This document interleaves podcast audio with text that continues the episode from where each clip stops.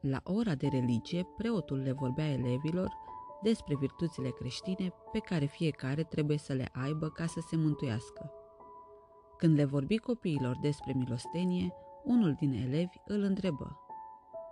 Părinte, dar cei săraci nu pot să dea milostenie pentru că nu au ce dărui.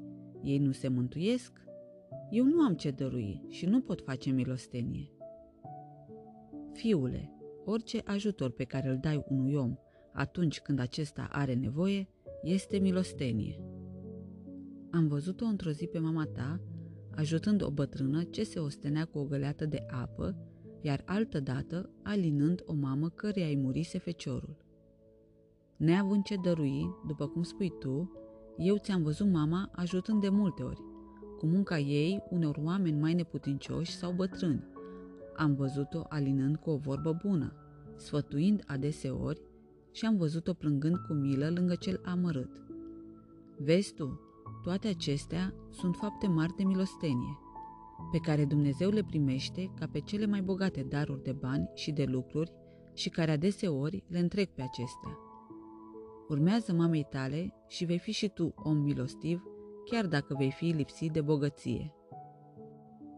Atunci, copiii au început a povesti fapte asemănătoare pe care le-au văzut la cei din jur sau le-au făcut ei înșiși, dar pe care acum le priveau altfel, cu o altă înțelegere. Părinte, eu am dus bătrânilor ce stau aproape de noi apă. Am făcut milostenie? Sigur, și cana de apă pe care o dai unui drumeț însetat de pe drum, vorba bună pe care o ai pentru un om amărât și orice ajutor este milostenie.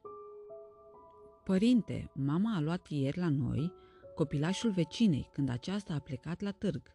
L-a hrănit și l-a adormit, iar când a venit mămica lui, l-a luat acasă spunând Mulțumesc că m-ai ajutat. Părinte, mama a făcut milostenie? Cu siguranță. Ieri am văzut cum unul dintre părinții voștri a împăcat doi oameni ce se certau. Altă dată am văzut un străin ce trecea prin sat întrebând de drum pe o femeie. Aceea i-a dat o cană cu apă și l-a îndrumat încotro să meargă.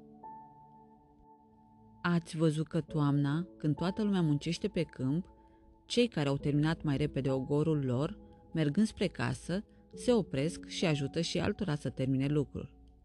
Toate aceste fapte sunt milostenie, iar oamenii care le-au făcut nu erau bogați, ci binevoitori și milostivi. Vedeți, deci, că milostenie poate face și bogatul, dar și săracul. Cel ce dă din puținul lui este mai darnic decât cel ce dă din multele lui bogății. Și totuși amândoi fac milostenie. Dacă îl numim om bun pe bogatul ce face milă, atunci cel sărac, care face milostenie din puținul lui, este cu adevărat milostiv.